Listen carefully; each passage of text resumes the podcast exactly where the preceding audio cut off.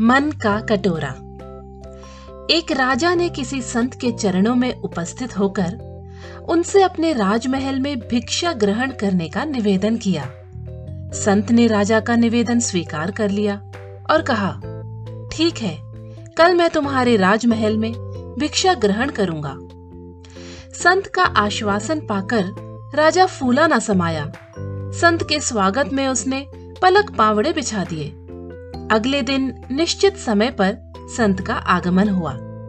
राजा ने उनसे भिक्षा ग्रहण करने का अनुरोध किया। तो संत ने कहा, मैं अपनी भिक्षा में ज़्यादा कुछ नहीं लेता। मेरे पास एक कटोरा है। मैं वह कटोरा भर ही भिक्षा लेता हूँ। तुम जो देना चाहते हो, मेरे कटोरे में डाल दो। राजा ने कहा, ठीक है, जैसी आपकी आज्ञा।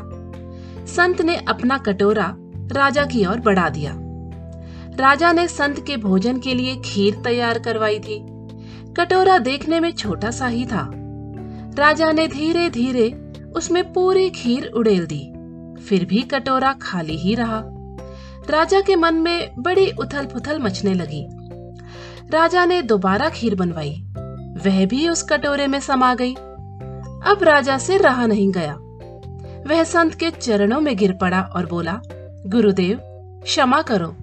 यह कटोरा कब भरेगा?